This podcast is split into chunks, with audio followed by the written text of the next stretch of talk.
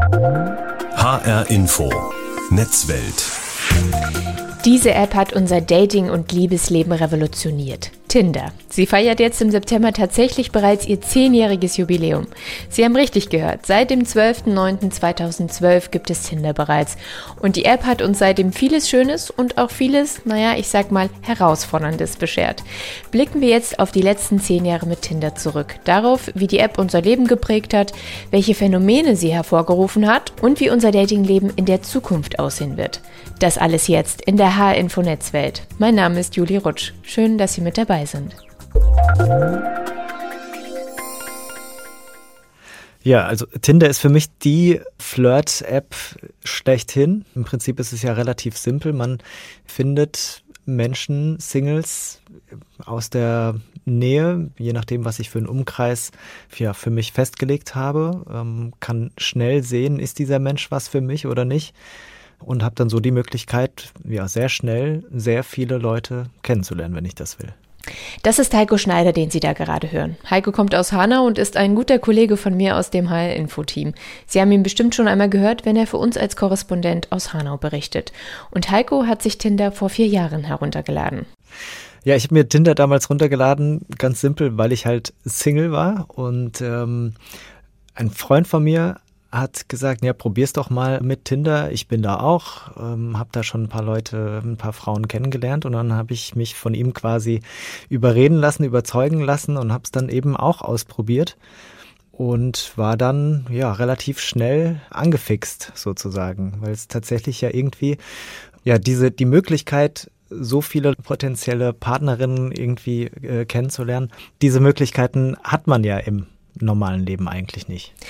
Die App hat er aber letztendlich gerade mal zwei Monate auf seinem Handy installiert gehabt und dann direkt wieder gelöscht. Das hatte aber auch einen guten Grund, denn Heiko ist eines dieser Paradebeispiele dafür, dass Tinder funktionieren kann. Weil ich dann, ja, letzten Endes kann man so sagen, die große Liebe gefunden habe. Ähm, jetzt sind wir mittlerweile seit knapp vier Jahren sind wir jetzt zusammen. Ja, und dann war natürlich kein Bedarf mehr da für Tinder, also habe ich dann kurz danach Tinder auch wieder gelöscht. Also für mich war es dann also ja eine Erfolgsgeschichte sozusagen. Ich habe mir mal ein paar Zahlen angeschaut und aktuell nutzen in Deutschland über zweieinhalb Millionen Menschen Tinder. Viele wollen darüber auch die große Liebe finden, aber längst nicht alle. Denn es gibt auch genug, die wollen sich damit einfach die Zeit vertreiben, sagt Heiko. Also ich kann natürlich nur für mich sprechen. Für mich hat sich Tinder gelohnt, weil ich da tatsächlich jemanden gefunden habe, äh, nachdem ich gesucht hatte. Ähm, aber ich weiß auch von, von anderen Leuten und auch in diesen, dieser relativ kurzen Zeit, in der ich Tinder genutzt hatte, weiß ich, dass es da eben auch Leute gibt, die ja nur mal irgendwie die schnelle Nummer suchen äh, oder was auch immer. Und dass da einfach nicht jeder die große Liebe findet. Ähm, ja, das ist halt leider nun mal so. Aber in meinem Fall hat es funktioniert, insofern ich würde es wieder tun. Falls Sie die App noch nie auf einem Smartphone in der Hand hatten, hier nochmal ein kleiner Exkurs. Wenn Sie Tinder öffnen, sehen Sie Menschen, die einem bestimmten Muster entsprechen, das Sie vorher definiert haben. Sagen wir mal, Sie suchen Frauen im Alter von 35 bis 45 Jahren, die sich in Ihrer Nähe befinden, also vielleicht höchstens 20 Kilometer von Ihrem Wohnort entfernt. Und die werden Ihnen dann hier angezeigt, jede mit einem eigenen Profil. Das setzt sich zusammen aus Bildern und einigen weiteren Infos wie zum Beispiel Hobbys oder bestimmten Werten, die der Person wichtig sind. Wenn Sie die Person spannend finden, dann wischen Sie Ihr Profil nach rechts. Findet die Person Sie auch spannend, haben Sie ein Match. Wenn das der Fall ist, dann können Sie mit ihr in Kontakt treten und chatten. Sonst wird aus dem Kontakt leider nichts. Gefällt Ihnen die Person nicht, dann wischen Sie nach links und zack geht's weiter und Ihnen wird direkt die nächste Person angezeigt. Ganz simples Prinzip, das den Markt an Dating-Apps verändert hat und das mittlerweile auch von der Konkurrenz gut kopiert wird. Tinder hat sich damit unfassbar schnell am Datingmarkt platziert. Zunächst als App, um den oder die nächste Partnerin zu finden, aber die App war relativ schnell verschrien, auch als App zum Fremdgehen. Ich glaube, dass es eher was für die schnelle Nummer ist. Also ich kenne ein, zwei Leute, die darüber auch jetzt dann feste Beziehungen haben. Aber ich glaube, das ist die Minderheit. Also wenn man das Ziel hat, fremdgehen zu wollen, dann ist es, denke ich, eine gute Möglichkeit auf jeden Fall. Liebe kann man bestimmt auch finden, aber ich glaube, das ist eher der seltene Fall. Und dann wird man sowieso 100 Gründe finden, warum es nicht der perfekte ist. Und man weiß, dass man in der Hinterhand die App hat und sich jederzeit mit 100 anderen treffen kann. Das heißt, immer mehr Menschen nutzen die App, obwohl sie in einer Partnerschaft sind. Einfach aus Neugierde oder um tatsächlich neue Partner oder Partnerinnen zu finden für die ganz schnelle Nummer. Diese Erfahrung macht auch Laura aus Frankfurt. Sie erlebt das immer wieder in ihrem Freundeskreis, wie sie erzählt. Ja, da gibt es auf jeden Fall einige Freunde und Freundinnen, die da schon Dates hatten. Also teilweise festeres, teilweise auch nur zum Fremdgehen. Laura selbst hat kein Interesse daran, Tinder herunterzuladen. Warum auch? Sie ist ja nicht auf eine Affäre aus, sagt sie. Trotzdem macht sie den App-Nutzenden keine Vorwürfe. Nicht mal denen, die mit Hilfe von Tinder fremdgehen wollen. Ich finde, das sollte man in jeder Beziehung mit dem Partner selbst ausmachen. Also ich meine, Fremdgehen ist ja nicht gleich Fremdgehen. Wenn es abgesprochen ist, dann ist es ja kein Fremdgehen. Also muss ich sagen, finde ich das moralisch jetzt nicht verwerflich. Vielleicht nicht verwerflich, aber doch etwas fraglich sind manche Angebote schon, sagt die Mitte 20-jährige Lena. Ja, das habe ich auch schon erlebt. Öfter wurden mir schon Dreier von Pärchen angeboten. Und ja, die gucken sich da auch manchmal zu zweit und ist ganz lustig. Mittlerweile hat sie die App gelöscht und sucht die Liebe nur noch im realen Leben, sagt sie. Sean Red hat Tinder vor zehn Jahren entwickelt und wurde seitdem immer wieder damit konfrontiert, dass die App hauptsächlich dazu da sei, schnellen Sex zu finden, anstatt langlebige Partnerschaften. Und er hat sich dazu so hier geäußert. Nein, wir sind eigentlich am anderen Ende des Spektrums. Uns geht es darum, Ihnen zu helfen, Leute zu treffen, die Sie interessant finden. Dazu stellen wir eine Verbindung her, damit Sie kommunizieren können. Trotzdem ist und bleibt Tinder der Platzhirsch unter den Dating-Apps. Nachdem wir viele Jahre Online-Dating am PC betrieben haben, war Tinder eine der ersten Apps, die das virtuelle Dating auf das Smartphone geholt hat, indem sie es geschafft hat, andere Tinder-Nutzende in der Nähe anzuzeigen.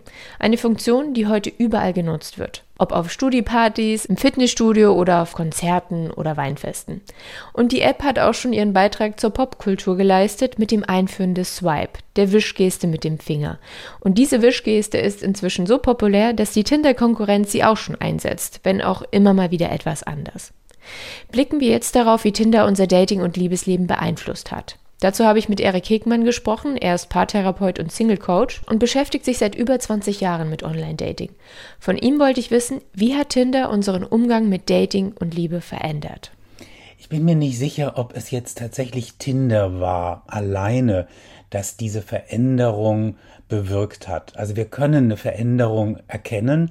Die hat allerdings eigentlich schon vor 150 Jahren angefangen, nämlich mit der freien Partnerwahl. Zumindest in unserem Kulturkreis. Und heute wünschen wir uns Partner, Partnerin auf Augenhöhe. Tinder oder Online-Dating überhaupt ist ein wunderbares Mittel geworden. Wir sind heute 24 Stunden am Tag online, am Ende ist es vielleicht ein Segen, dass dort, wo wir uns die ganze Zeit befinden, wir eben auch neue Kontakte knüpfen können oder bestehende vertiefen können. Was Tinder neu gemacht hat und was sehr interessant war, sie haben das Gefühl von Sicherheit dem Online-Dating ein Stück weit durch dieses Wischen gegeben. Nämlich dadurch, dass beide nach rechts wischen müssen und sozusagen schon sagen müssen, wir haben Interesse aneinander, ist diese Furcht davor, einen Korb zu erhalten, erst einmal deutlich gesunken. Das ist ja sozusagen eine Verbindung gewesen. Interessanterweise gab es vor über 20 Jahren eine Dating-Plattform, das war noch eine Weblösung, die hieß Yes, No, Maybe. Die hat super funktioniert, aber nicht so gut wie Tinder. Heute gibt es die nämlich nicht mehr, weil die hatten noch dieses vielleicht dabei. Und das vielleicht war genau das, was eigentlich ja jeden gestört hat. Man wollte sich ja sicher sein, man wollte sich sicher fühlen. Und heute ist der Auftrag an eine Dating-App nicht nur möglichst ähm, gute Partnervorschläge zu machen, also Menschen, die möglichst super zu mir passen, sondern eben auch möglichst viele enttäuschende Erfahrungen, Zurückweisungen zu vermeiden und zu verhindern. Und das ist sehr wichtig heute, weil dadurch, dass wir mehr Beziehungen eingehen als jede Generation vor uns, wir auch mehr Zurückweisungen erleben und diese Zurückweisungen uns prägen. Und die machen etwas mit uns und wir merken das in der Kommunikation im Internet, gerade bei Dating-Apps. Es ist notwendig, hier auch wieder gegenzusteuern und mehr Vertrauen und mehr Verbindlichkeit wieder zu betonen. Aber können Sie denn beobachten, dass durch die App, also durch die Art und Weise, wie wir Tinder nutzen und wie wir durch Tinder daten, wir letztendlich oberflächlicher geworden sind? Ich glaube, dass der Wunsch nach einer Beziehung, nach dem perfekten Partner, der perfekten Partnerin oder wie es heißt, dem Amefi-Partner, alles mit einem für immer, ähm, der ist so groß geworden in den letzten Jahrzehnten, dass ein Angebot wie Tinder oder auch jede andere Dating-App wahrscheinlich dieses Gefühl erzeugt, es könnte da noch was Besseres sein, was ich verpasst habe. Und weil eben die romantische Liebesbeziehung heute mit das höchste Gut ist, das wir eigentlich erfahren können, was wir uns wünschen im Leben, ist die Entscheidung für diesen Partner, diese Partnerin auch ganz besonders schwierig und ganz besonders anstrengend und mühevoll und da darf nichts schiefgehen dabei.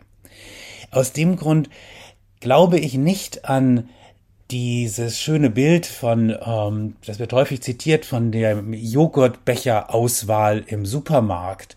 Ähm, so viele Joghurtbecher, dass ich mich nicht entscheiden kann. Der Joghurt ist völlig unwichtig. Ich kann morgen einen anderen Joghurt nehmen und ausprobieren.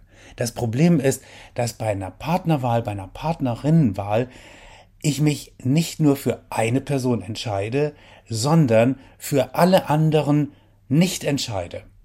Und das führt zu Unsicherheit und das ist etwas, was viele Partnersuchende sehr, sehr belastet. Und das dann noch in der Verbindung mit vielleicht vielen erlebten Zurückweisungen ist eine Attacke auf den Selbstwert und die Folge sind dann ja, vermeintliche Schutzstrategien. Also Menschen, die vielleicht dann alles tun, um geliebt zu werden, die ähm, sich vielleicht auch ein bisschen anbiedern, die sich selbst optimieren, damit sie gut ankommen. Das ist die eine Schutzstrategie. Dadurch verhindere ich Zurückweisungen vermeintlich. Und die andere Strategie wäre, ich ziehe mich so weit zurück und lasse erstmal die andere Person beweisen, dass sie es ernst meint. Typischer Satz in Profilen, ich suche nicht, ich lasse mich finden. Daraus kann man eigentlich auch eine große Bindungsangst schon fast lesen, nämlich der andere muss sich erstmal öffnen und mir vortanzen, dass er oder sie die richtige ist, dann erst öffne ich mich und zeige mein Interesse. Dass die Schutzstrategie natürlich auch nicht aufgeht, ist klar, weil dadurch kann keine Nähe entstehen. Ich fand spannend dieses Beispiel mit den Joghurts, da würde ich gerne nochmal drauf zurückkommen, weil letztendlich habe ich mir das auch schon oft gedacht. Es ist doch letztendlich so, wenn wir früher in den Supermarkt gegangen sind und wir hatten da vielleicht zehn Joghurtsorten, dann haben wir uns einen rausgepickt und haben gesagt, boah, der schmeckt richtig lecker. Das ist mein Lieblingsjoghurt, den kaufe ich immer wieder. Heute gehen wir in den Supermarkt und haben dann vielleicht 20, 30, 40 verschiedene Joghurtsorten und sagen, ich nehme den einen und der ist lecker, aber da drüben ist ein anderer, der ist aber auch lecker und der hat nochmal einen ganz anderen Touch. In eine ganz andere Richtung ist der lecker. Das sehe ich als Problem, dass man einfach sagt, okay, ich habe zwar jemanden gefunden, der passt gut zu mir, aber es gibt eben noch so viele andere, die auch passen würden, die hätten dann wieder was anderes, was mir vielleicht in der einen Partnerschaft, die ich gerade habe, fehlt. Ist das vielleicht so ein ähm, Ding, dass es dadurch schwieriger geworden ist, sich eben festzulegen? Ich glaube, dass diese Konsummentalität, die ja auch ähm, andere Kolleginnen beispielsweise ähm, stark kritisieren beim Online-Dating, ähm, die gibt es natürlich. Die halte ich aber für bei weitem nicht so ausgeprägt, wie das häufig ähm, vermutet wird. Denn warum wähle ich einen Joghurtbecher? Weil ich den schon immer gewählt habe weil ich an den gute Erinnerungen habe, weil meine Eltern mir den schon auf den Tisch gestellt haben. Und vielleicht probiere ich irgendwann mal sogar einen neuen aus. Aber grundsätzlich greife ich zum alten. Und das mache ich bei der Partnerwahl auch. Ich versuche das zu finden, was mir früher schon mal gut getan hat. Und das ist vermeintlich oberflächlich, aber es ist letztlich eine Schutzstrategie. Nämlich Trennungserfahrungen, die man vielleicht mal gemacht hat, für die Zukunft zu vermeiden. Und der Joghurtbecher-Vergleich, der hinkt auch schon meiner Meinung nach deshalb, weil ein Joghurtbecher kann ich ersetzen. Für uns heute ist ein Partner zuständig, wofür es früher ein ganzes Dorf brauchte. Die Ansprüche, die wir heute an eine Beziehung, eine Partnerin oder einen Partner stellen, sind so immens groß, dass da eigentlich niemand mehr voll draufpassen kann. Das heißt, wir müssen immer Abstriche machen. Wenn jetzt jemand sich nicht entscheiden kann für einen Partner, eine Partnerin, ähm, dann hat das eher damit zu tun, dass es um die Priorisierung geht. Worauf kann ich am ehesten verzichten? ich habe hier so diesen großen Blumenstrauß an Ansprüchen und Erwartungen an diese andere Person. Ich weiß, die kann niemand wirklich erfüllen. Worauf verzichte ich denn wirklich? Und das zeigt sich dann im Realitätscheck. Ich glaube nicht, dass wir alle plötzlich so oberflächlich geworden sind, sondern im Gegenteil, wir kämpfen mit der Ambivalenz dieser Entscheidungstragweite, die wir da haben, weil wir uns eigentlich erhoffen, dieses Treffen, dieses Date, diese Person, das ist die Person fürs ganze Leben. Das ist der alles mit einem für immer Partner. Sie haben da ein Phänomen angesprochen, Ghosting, also dass man eben plötzlich von der Bildfläche verschwindet und für den anderen überhaupt nicht mehr erreichbar ist, einfach aus dem Nichts.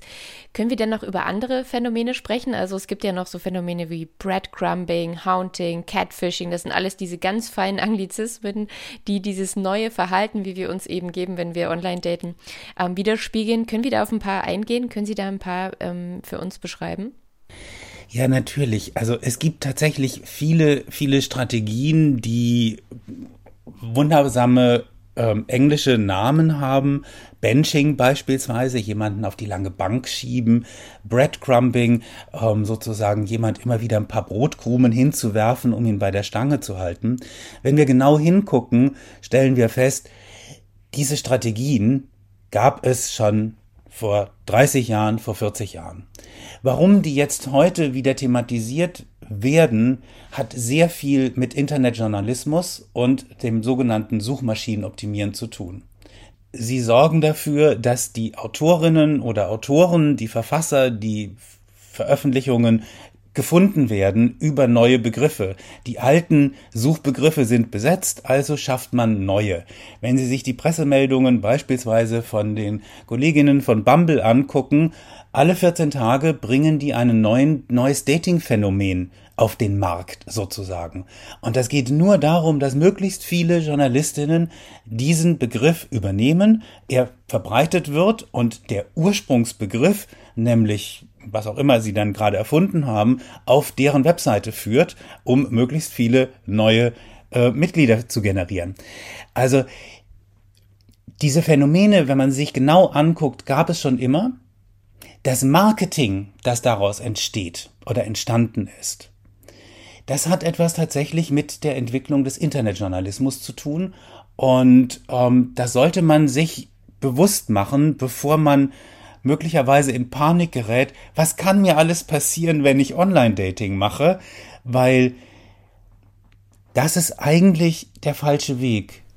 Sagt Erik Hegmann, Paartherapeut und Single Coach.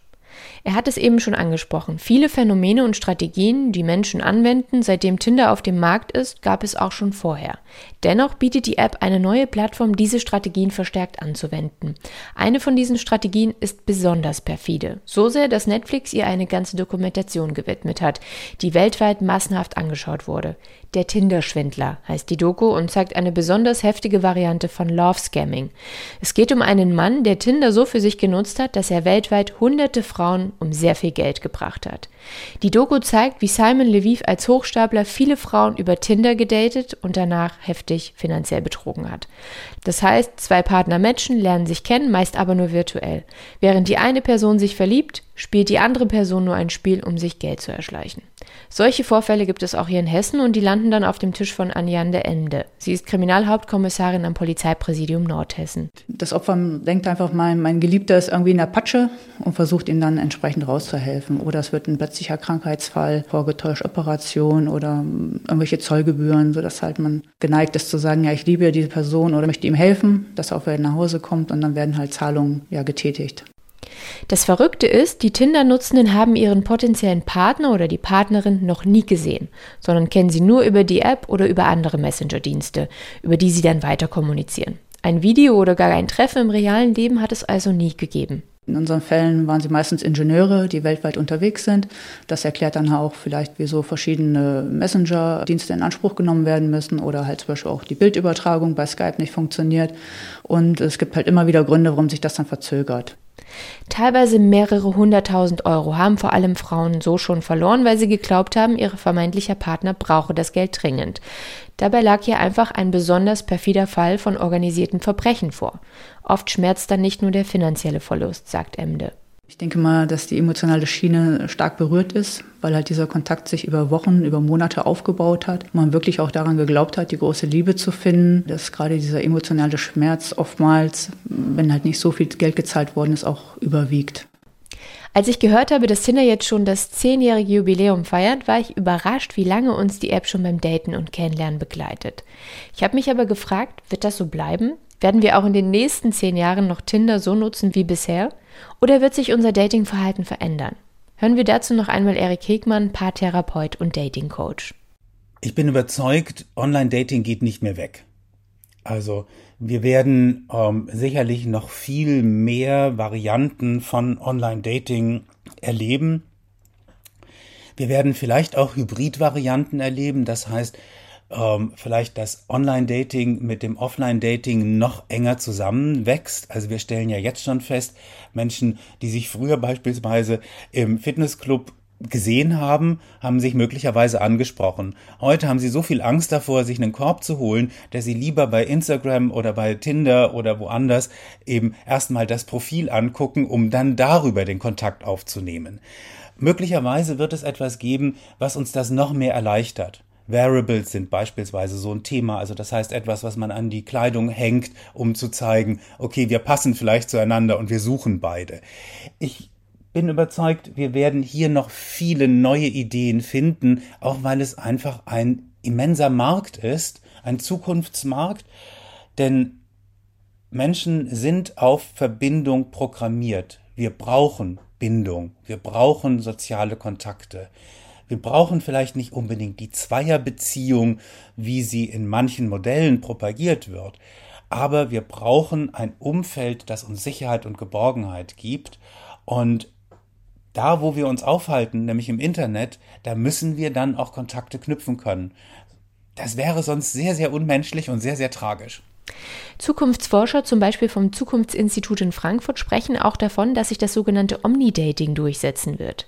Das heißt, wir müssen dann nicht mehr Profile durchforsten, um den richtigen Partner zu finden, sondern uns wird beispielsweise über das Smartphone mitgeteilt, dass gerade vor uns in der Supermarktschlange etwa jemand steht, der ganz gut zu uns passen könnte.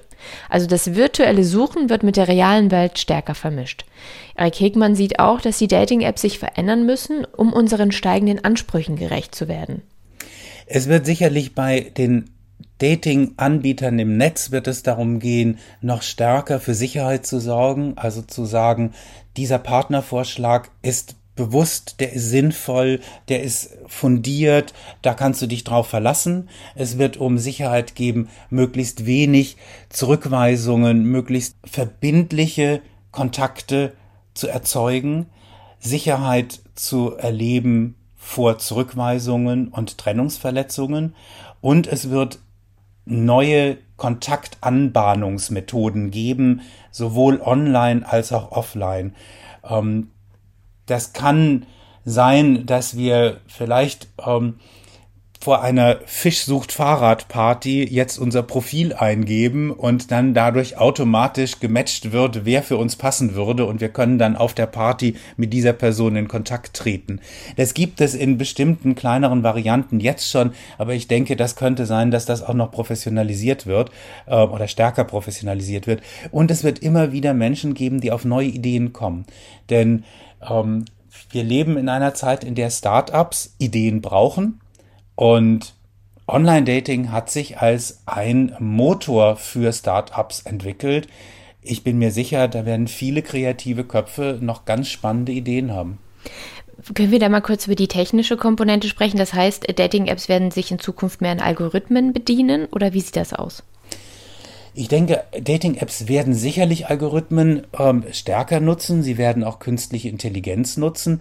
Aber wie immer gibt es zu jeder Bewegung auch eine Gegenbewegung. Das heißt, ähm, je stärker der Algorithmus auf der einen Seite ist, umso größer ist auch das Bedürfnis von Menschen, ähm, sicher zu sein, dass nicht das Beste verpasst wird, weil der Algorithmus sie dann doch nicht so gut versteht, wie die Programmiererinnen das dachten. Also insofern wird es beides geben. Es wird Angebote geben für Menschen, die sagen, oder oh, verlasse ich mich drauf? Das könnte spannend sein, das könnte interessant sein. So viel wie Tante Google, wie Facebook von mir weiß, wie Meta von mir weiß. Das müsste doch ein perfektes Match ergeben. Und es wird andere geben, die sagen, Ich hätte gerne wirklich einen wissenschaftlichen Fragebogen. Ich hätte gerne ein paar wissenschaftliche Kriterien, die validiert sind. Daraus soll mir jemand Partnervorschläge generieren und andere werden sagen, nö, ich verlasse mich nur auf meine Intuition und suche selber. Sagt Paartherapeut und Single Coach Erik Hegmann. Zehn Jahre Tinder. Wer hätte das gedacht, dass der Platzhirsch unter den Dating-Apps uns schon so lange begleitet beim Suchen und Finden von langen und kurzfristigen Beziehungen und Affären? Seitdem ist unser Datingleben von Strategien geprägt, die uns das Eingehen von Beziehungen aber eher erschwert haben. Ghosting, Benching, Breadcrumbing und wie sie alle heißen. Aber diese Strategien gab es auch schon vor Tinder. Sie kochen jetzt nur noch wieder hoch und bekommen Aufmerksamkeit. Fest steht aber, Online-Dating-Apps werden nicht mehr weggehen. Sie werden sich nur mehr an unsere wachsenden Ansprüche anpassen müssen. Das war die HR-Info Netzwelt. Die gibt es jede Woche bei HR-Info und bei allen gängigen Podcast-Apps sowie in der ARD Audiothek. Mein Name ist Julie Rutsch.